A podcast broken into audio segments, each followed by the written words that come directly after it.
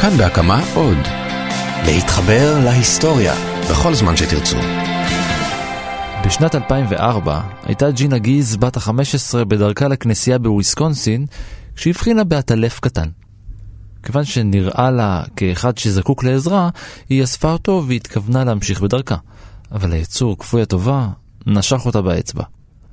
ההורים של ג'ינה חיטאו את הפצע בתכשיר שהיה להם בבית, יוד כלשהו, והחיים שבו למסלולם הרגיל.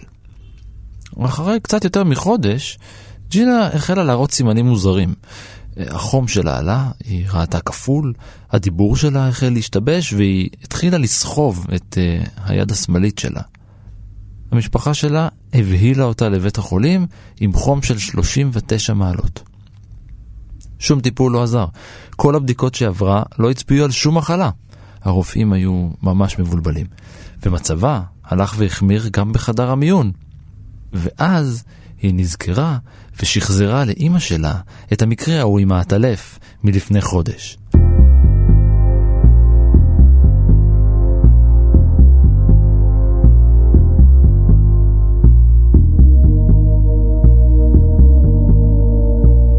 היי, אני רן מנהר ואתם על מנהר הזמן. מדי פרק נספר לכם על מקרה שקרה בעבר מזווית שכנראה עוד לא הכרתם. הפעם נדבר על כלבת. על וירוסים, על תפקידו ההיסטורי של לואי פסטר, וגם על ילד אחד שהתחיל את הכל. ההבחנה בנוגע לג'ינה גיז הייתה חד משמעית. הנערה נדבקה בכלבת ומצבה היה חמור. מרגע שמופיעים uh, תסמינים של uh, כלבת זה אבוד. 0 אחוזי שרידות, 100 אחוזי תמותה, אין טיפול, וזה בהכרח ייגמר במוות. זהו בן הורוביץ, דוקטורנט במדעי החיים במכון ויצמן וחבר עמותת מדעת. ברגע שמופיעים התסמינים, אז אנחנו יודעים למעשה שהווירוס, הנגיף, כבר הגיע למוח, הגיע למערכת העצבים המרכזית במוח, ואז מתפתחת שם דלקת, והדלקת הזאת בסוף היא זאת שמכריעה את החולה, ואין לנו טיפול יעיל כנגד הדבר הזה. כלבת היא מחלה איומה ונוראה. אחד הדברים שהמחלה הקטלנית הזו עושה, היא להרוג אותך דרך שיבוש זמני של פעילות המוח. אבל מבלי לפגוע במוח עצמו. וזה מה שהוביל את המומחים בבית החולים שטיפל בג'ינה גיז להציע טיפול משוגע. הם הכניסו אותה לקומה. הרעיון הוא שהחולה יהיה בקומה כדי שיהיה אפשר לתת לו טיפול מאוד מאוד אגרסיבי, שאי אפשר לתת לו כשהוא ער. במיוחד תרופות שהן אנטי-וירליות, אנטי-נגיפיות, בכמויות אדירות, ולהחזיק אצבעות. אין דרך אחרת. הרופאים בוויסקונסין רצו שגופה של ג'ינה יפתח נוגדנים באופן טבעי לווירוס. כדי ליצור נוגדנים, הגוף צריך uh, לזהות חדירה של איזשהו גורם זר uh, עוין, ומערכת החיסון יודעת לזהות את זה, להכיר את זה בצורה די מהירה, ולהתחיל לייצר נוגדנים שיהיו בדיוק בדיוק מתאימים לאותו גוף זר שנכנס, כדי להפעיל את שאר מערכת החיסון לתקוף את אותו גוף זר. במקרה כזה, הגוף לא מייצר מספיק מהר נוגדנים, ולכן יחד עם החיסון פעיל, שזה אותו חיסון שגורם לגוף לייצר נוגדנים, בהכרח נותנים גם נוגדנים במה שנקרא חיסון סביל, שזה פשוט נוגדנים שהופקו אה, מסוס, כמו במקרה של הקשת נחש, כמויות אדירות של נוגדנים שיעזרו למערכת החיסון שלנו לחסל את, אותו נגיף. אחרי שישה ימים, וכשמערכת החיסון שלה החלה להראות סימני התאוששות, החזירו את ג'ינה להכרה. אחרי עוד חודש, היא שוחררה מבית החולים, כשהרופאים מגדירים אותה נקייה מווירוסים. היא התאוששה לגמרי. ג'ינה גיז היא אחד מאולי עשרה מקרים של בני אדם שנדבקו בכלבת, חלו ושרדו. לתהליך שעברה קוראים פרוטוקול וויסקונסין. נגיף הכלבת אה, נכנס לגוף דרך הנשיכה, אה, בדרך כלל באזור אחד השרירים בגוף. הנגיף חודר דרך ה... בדרך כלל רוק של אותה חיה שנשכה לתוך הגוף שלנו, אה, ומנקודת הנשיכה הוא מתקדם אה, במעלה העצבים עד, אה, עד למוח, ושם הוא יוצר דלקת, הוא בעצם אה, מדביק תאים, אה, מחסל אותם ויוצר דלקת אה, כבדה, אגב משם הוא יורד גם אה, לבלוטות הרוק, יוצר גם שם דלקת גדולה, אם מכירים את האגדה על זה שחולי כלבת אה, מפחדים ממים, אז למעשה זה די אגדה, מה שקורה פשוט יש דלקת מאוד גדולה באזור בלוטות הרוק, והם פשוט אה, לא מוכנים לשתות, הם לא, לא יכולים לשתות, ואז משם התפתחה אגדה על זה שחולי כלבת אה, מפחדים ממים. התסמינים של אה, כלבת מתחילים בצורה קלה, קצת דמוי שפעת, חום, חולשה, אה, כאב ראש, ומשם ככל שהדלקת במוח אה, נרחבת יותר, התסמינים הופכים להיות יותר קשים, עד לרמה של הזיות, תוקפנות, שינוי אישיות, זה יכול להשפיע אפילו על הראייה של החולה, ובסוף בסוף קומה ומוות. אצל בני אדם הווירוס דוגר כמה חודשים, תלוי באורך מערכת העצבים ובמורכבות שלה. ברגע שמופיעים סימנים ראשונים של המחלה, אי אפשר לטפל בה. כאב ראש, חום, כאב אקוטי, תנועות חדות ואלימות, מצבי רוח קיצוניים, דיכאון, התייבשות. אם הופיעו הסימנים האלה, מדובר במוות תוך ימים. בדרך כלל, בשל אי ספיקת ריאות. במילים אחרות, מתים מחנק. בעוד חיידקים הם תאים בפני עצמם, יצורים חיים שיכולים להתרבות בהינתן אוכל אה, ונוטריאנטים או אה, במזון, אה, חומרים בסביבה שיש להם, נגישים להם, וירוסים או נגיפים לא יכולים להתרבות בפני עצמם, הם צריכים לחדור לתא אה, ולהשתמש בכלים שקיימים כבר בתוך התא כדי להתרבות. הם לא יכולים בפני עצמם להתחלק ולהתרבות. בעבר לא, לא ידעו על קיומם של חיידקים פשוט כי הם קטנים נורא, היה צריך לפתח מיקרוסקופים אה, חזקים כדי לראות אותם. כשאתה לא רואה בעיניים משהו, אז אה, הם לא ידעו מה גורם למחלות. בין היתר חשבו שאוויר רע פשוט גורם למחלה, עד שהגיע פסטר ובעצם הראה שזה לא סתם אוויר רע. היו המון תיאוריות איך אה, אם אתה לוקח אה, בשר ושם אותו עכשיו בתוך אה, שק, למה, למה הוא מרכיב? אה, לא ידעו. עד שבא לואי פסטר והוכיח משהו. פסטר, בין היתר, בניסויים שלו, הצליח להראות ש... שיש תאים קטנים, אה, חיידקים, ובעצם נתן את ההוכחה הזאת שהייתה חסרה. פסטר נולד ב-1822 בצרפת. כשהיה בן 25 כבר החזיק בתואר ראשון במדעים. הדוקטורט שלו לא איחר לבוא, והוא החל ללמד באוניברסיטת שטרסבורג. ב-1854 הצטרף לאוניברסיטת ליל, שם החל לבדוק למה לעזאזל האלכוהול מתקלקל. בעיקר בירה. הוא היה יסודי, לכן בדק דגימות על גבי דגימות של בירה מתחת למיקרוסקופ. הוא גילה חיידק חדש שהופך אלכוהול לחומצה אצטית. במילים אחרות, הוא מחמיץ את הבירה. הוא המשיך במחקר כמעט עשר שנים, וב-1862 הוא השלים את העבודה. כדי להיפטר מהחיידק שבאלכוהול, הוא הרתיח יין ואז קירר אותו. הוא לא המציא את השיטה, הוא רק גילה אותה מחדש. במאה ה-12 הסינים היו משמרים יין על ידי חימום. אבל התהליך הזה נרשם על שמו כפטנט, ועד היום אנחנו מכירים אותו בשם פסטור. נפוליאון השלישי מינה אותו להציל את תעשיית היין של האימפריה, שסבלה ממחלה. יין נחמיץ בכל היקבים בצרפת. וכולם אימצו בחום ובקור את הפסטור.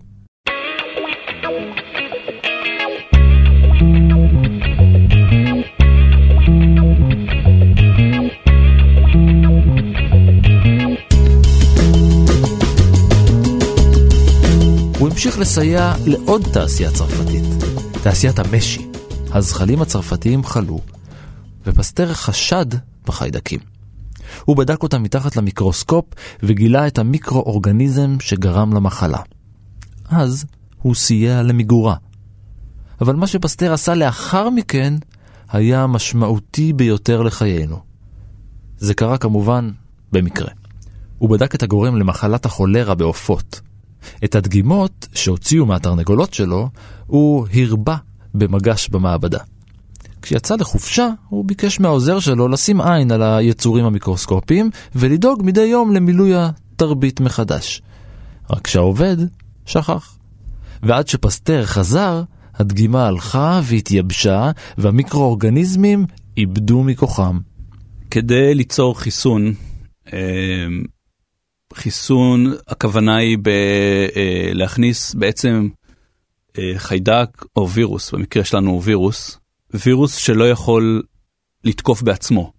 אתה רוצה להכניס, אתה רוצה להכניס אה, וירוס לגוף של החולה, שהוא לא יעשה כלום, וירוס תמים, אבל שהוא מספיק דומה לאותו וירוס ש, אה, שכן גורם למחלה. מה שפסטר עשה זה לקח אה, וירוס אה, של כלבת מארנבות. אה, איך הוא עשה את זה? הוא פשוט לקח את הנוזל, חוט שדרה, אותו נוזל שגם המוח אה, שרוי בו ומלא בנגיפים, מלא בווירוסים של כלבת. הוא ייבש את הנוזל הזה, זה החליש במידה מסוימת את, אה, את אותם הנגיפים, את הווירוסים, ובזה הוא השתמש אה, כדי לחסן, הוא הזריק את זה אה, לחולים. מה היה כל כך נורא בהתייבשות הדגימות? פסטר האמין שהחיסון חייב להיות חי כדי לעורר את המערכת החיסונית. אבל עכשיו, כשהדגימות שלו התייבשו, הוא השתמש בהן מוחלשות והחזיר אותן לתרנגולות. וראו זה פלא, התרנגולות הפכו מחוסנות למחלה. די מהר הוא התחיל להתנסות עם עוד זנים מוחלשים, עד שהיה ברור לו שהוא פיתח חיסון למחלה. כך הוא גם פיתח את החיסון לאנטרקס. היום מה שעושים כדי לקבל חיסון כזה, לוקחים נגיפים שמגדלים אותם בתרביות תאים, ומבודדים אותם, ועושים להם מה שנקרא אינאקטיבציה, בעצם אה, מבטלים את הפעילות שלהם. הם לא יכולים להדביק הלאה, הם רק יכולים להיות מקור להכרה למערכת החיסון, שהמערכת שתזהה אותם, את המעטפת שלהם, תייצר נוגדנים שמתאימים בדיוק למעטפת שלהם. עושים את זה על ידי חימום מאוד גבוה של הנגיף, או הקרנה שלו בקרינה שפשוט הורגת כל מה שיש בפנים, הוא לא יכול להמשיך להשתכפל, או על ידי כימיקלים שונים שעושים.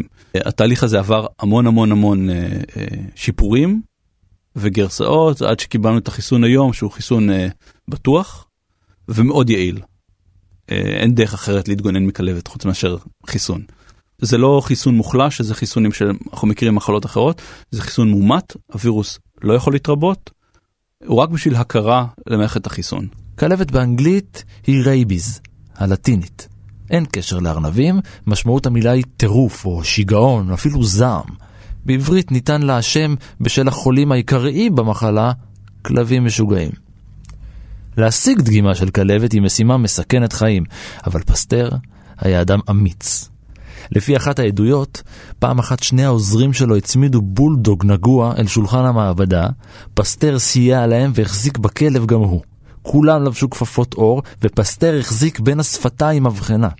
אז הוא קירב את פניו אל פיו של הכלב, ואסף שתי טיפות של רוק מזוהם.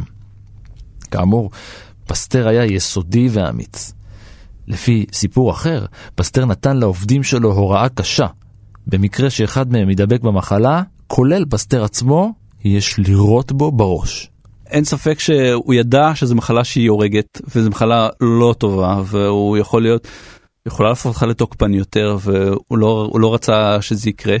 אגב, אגב זה, כלבת היוותה השראה להרבה מאוד סרטי זומבים. כל הסיפור של זומבים מגיע מהסיפור של כלבת. אה, בגלל התסמינים שלה, הסימפטומים, הזמן הופעה של תסמינים של כלבת משתנה. אה, הסיבה היא אגב כמה רחוקה הנשיכה מהמוח, כמה וירוסים נכנסו פר נשיכה, יש עדויות על גם שנים אחרי, אה, אחרי הנשיכה עצמה להופעת תסמינים. אנחנו מכירים מקרה בספרות של אדם שלא ידע שהוא חולה כלבת ולקחו את האיברים שלו להשתלה והחולים, יש איזה שלושה או ארבעה חולים שנדבקו ככה בכלבת, מקרה סופר נדיר, אה, היחידי שדווח אי פעם. אבל בגדול אנחנו מדברים על אה, סדר גודל של אה, שלושה חודשים עד שנה. הם גילו די מהר שניתן להזריק את הווירוס המוחלש למי שנדבק במחלה.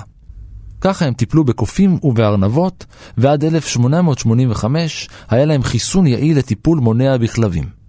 יותר מזה, גם לטיפול בבעלי חיים שכבר נדבקו. אז החליט פסטר לנסות את החיסון על בן אדם. ההזדמנות הגיעה בתחילתו של חודש יולי 1885. אז ננשך ג'וזף מייסטר בן התשע על ידי כלב חולה בכלבת.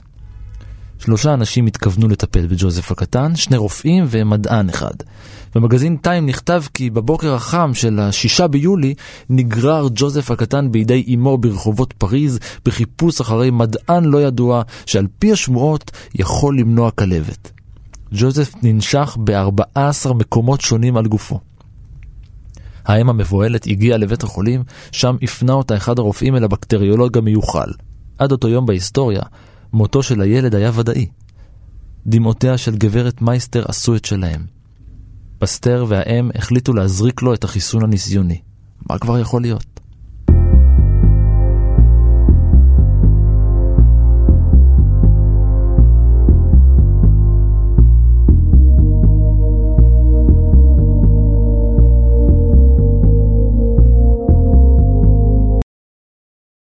פסטר השתמש בארנבות אה, שמתו מכלבת.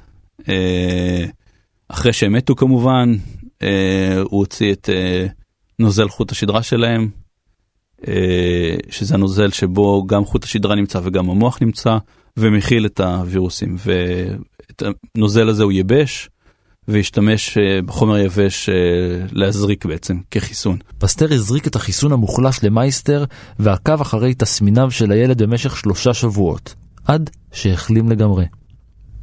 הקיץ חלף, ובאוקטובר פסטר טיפל בהצלחה בעוד נער, ואז עבר לאקדמיה הצרפתית הלאומית לרפואה והכריז, יש חיסון לכלבת. בום. החיסון הגיע לכותרות הראשיות בכל המדינה. ומיד אחרי שנודע דבר החיסון, מאות אנשים שננשכו על ידי כלבים מילאו את המעבדה שלו, כולם ביקשו להתחסן. אפילו מאמריקה הגיעו אנשים לקבל את החיסון. בזמנים שלו, אני לא יודע בטכנולוגיה של פסטר כמה, כמה זמן או כמה קשה היה לו לעשות את זה. צריך לזכור שזה גם לא מאוד יעיל. אה, חיסון כזה, הוא, יש לו את הבעיות שלו. היו אנשים שמתו מעצם החיסון, אה, היו אנשים שמתו מכלבת כי החיסון לא היה כל כך יעיל. אידיאלי זה לא היה. זאת אומרת זה היה יותר טוב מאפס, יותר טוב ממה שהיה שזה היה כלום. אבל uh, זה לא 100%. צריך לזכור שבתקופה של פסטר הם לא ידעו על וירוסים. הם לא הכירו וירוסים, uh, לא בדיוק ידעו שזה קיים. uh, בטח לא ראו וירוסים. לראות וירוסים זה משהו די חדש. וגם ההבנה של המנגנון שבו המחלה התפשטה היה קצת חסר. וכדי שהחיסון של פסטר יעבוד, הוא היה חייב לפגוע בדיוק בתקופת הדגירה של הווירוס, שזה לפני הופעת הסימפטומים. ברגע שמופיעים הסימפטומים, גם אם אתה נותן את החיסון, זה קצת מאוחר מדי. ההצלחה הציבורית הייתה המזל של פסטר. אם הילד היה מת, פסטר היה עומד לדין. צריך להגיד שיש פה סיפור אה, אתי רציני, וצריך להגיד שפסטר לא היה רופא, הוא היה כימאי. ואסור היה לו לטפל בחולים. אך כיוון שהילד שרד, והציבור היה מבסוט, העבירה הזו נשכחה. אני לא יודע בדיוק איך פסטר עשה את הדברים מבחינה אתית, גם כי הוא לא היה רופא. בטח זה לא כמו היום, שיש פרוטוקולים מאוד מאוד מסודרים וברורים איך אתה בודק דברים כאלה, אה, ואיך מפתחים דברים כאלה בצורה נקייה, מבוקרת, ברורה, אה, בטוחה ויעילה. אז זה פשוט לא היה. תחשוב על זה שהחולה הראשון שקיבל אצלו היה ילד. איפה היום אתה חושב על אה, ניסויים על ילדים כקו ראשון? אה, זה עולם אחר, זה פשוט היה עולם אחר. מכירות החיסון הכניסו המון כסף לפסטר. המון. והכסף הזה עזר להקים את מכון פסטר, שפועל גם היום ונחשב לאחד ממכוני המחקר הביו-רפואי המצוינים בעולם. בשנות ה-70 חשפו מעבדות פסטר ידיעה מרעישה. למרות שלואי פסטר בחן את החיסון שלו על בעלי חיים, הזריקות שנתן לג'וזף מייסטר פותחו בשיטה אחרת שלא נוסתה על חיות בכלל. מאז ימיו של פסטר, מיליוני אנשים חוסנו נגד כלבת, וההערכה היא שהוא מציל רבע מיליון איש בשנה. גם היום יש שטוענים כי האנשים ששרדו מחוסנים גנטית, אבל זה עוד טעון בדיקה. מה שקורה בגדול זה שאם אתה ננשך על ידי כלב, שועל, אני אדבר על מה שקורה בארץ, שועל, טן, משהו שמסתובב ואתה במקרה בגולן או אה, בערבה, לא במרכז תל אביב, אם לא תפסו את החיה, אתה צריך ללכת להתחסן. כמה שיותר מהר. אם זה משהו שקורה ותפסו את החיה, לוקחים את החיה הזאת, שמים אותה בהסגר, ורואים מה קורה לה תוך עשרה ימים. אם היא מתה, אתה צריך ללכת לקבל את החיסון כמה שיותר מהר. אה, זה חיסון שניתן בארבע מנות אגב, במרווחים של ימים. זאת אגדה שמקבלים 20 זריקות בבטן, מקבלים 4 זריקות לשריר, ביד, כמעט כמו כל חיסון אחר. אה, אין לו תופעות לוואי דרמטיות, וכמו שאמרנו, אתה רוצה לקחת את החיסון לכלבת כי אה, אין לך אופציה אחרת לשרוד את המחלה.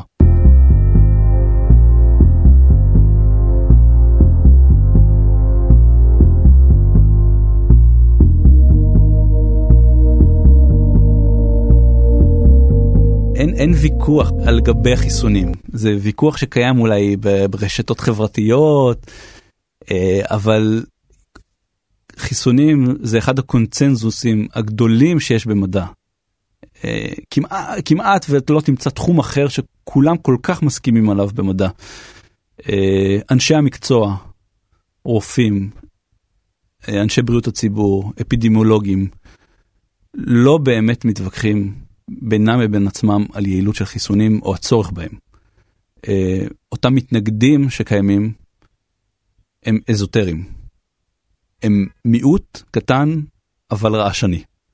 ונתונים מראים במספרים גדולים, בבטיחות גדולה וביעילות גדולה, שחיסונים מצילים אנשים. במקרה של כלבת, אני לא חושב שיש שאלה בכלל, אני לא מצליח לחשוב על בן אדם שהיה מוכן לוותר על חיסון לכלבת, אה, אבל גם במחלות אחרות זה קצת כמו להכניס אה, כדור אה, לאקדח ולרולטה רוסית ולקוות לטוב בלא לקחת חיסון, אלא שאתה עושה את זה הרבה פעמים לילד שלך ולא לעצמך. אני חושב שהעצה הכי טובה שיש לאנשים, שיש, שיש לי לפחות כחבר בעמותת מידעת לצורך העניין, זה לגשת ל... שאנשים ייגשו לרופא שלהם, לרופא הילדים שלהם, וישאלו רופא שהם, שהם סומכים עליו, שהם מכירים אותו, וישאלו מה שמטריד אותם. רופאים אמורים להכיר את כל התשובות, רופאים שמעודכנים בספרות המקצועית, ואז יראו שבאמת אין ויכוח. אנחנו שומעים על מחלות שפתאום, התפרצויות של מחלות. יש שני גורמים שאני יכול לחשוב עליהם כרגע, שגורמים להתפרצות של מחלה. אה, גורם אחד זה פשוט ירידה בהתחסנות, ירידה בחיסון של אנשים, אנשים מפסיקים להתחסן. דוגמה קלאסית לזה היא מה שקורה בשנה האחרונה ברומניה. על חצבת כמעט לא שומעים בארץ. אם כן זה אנקדוטלי, כמעט לא, אתה לא שומע, זה לא פותח חדשות. Uh, בחודשים האחרונים יש התפרצות אדירה של חצבת, מעל 3,000 חולים, מעל 17 ילדים ש, uh, שמתו כבר. כתוצאה מחצבת ועוד ימותו בהמשך כי לחצבת יש סיבוכים שרואים אותה שנים אחרי.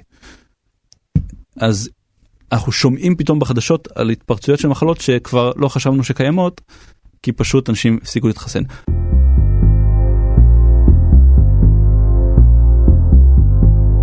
לואי פסטר עצמו לא היה אדם בריא. ב-1868 עבר שבץ ששיתק את כל צידו השמאלי. השיתוק חלף, אך ב-1894, כשהוא בן 71, חווה אירוע נוסף שדרדר את בריאותו. הוא מעולם לא התאושש. הוא מת ב-1895. הוא נקבר בטקס ממלכתי בכנסיית נוטרדם, אבל אל תחפשו אותו שם, כי עצמותיו הועברו מאוחר יותר למעבדות פסטר. ג'וזף מייסטר, המחוסן הראשון, גדל והחל לעבוד בתור שרת במכון של פסטר. הוא סיפר לכל מי שרק שאל אותו שהוא תמיד יזכור את פרצופו הנעים של פסטר. בגיל 64, מיד לאחר פלישת הגרמנים לצרפת בשנת 40, הוא התאבד. ומה עם ג'ינה גיז? למרות שנשאר לה קושי בריצה ובשיווי המשקל, היא המשיכה בחייה, סיימה תיכון, וכשלמדה לימודים גבוהים, כתבה עבודת תזה על מחלה קשה שתוקפת עטלפים.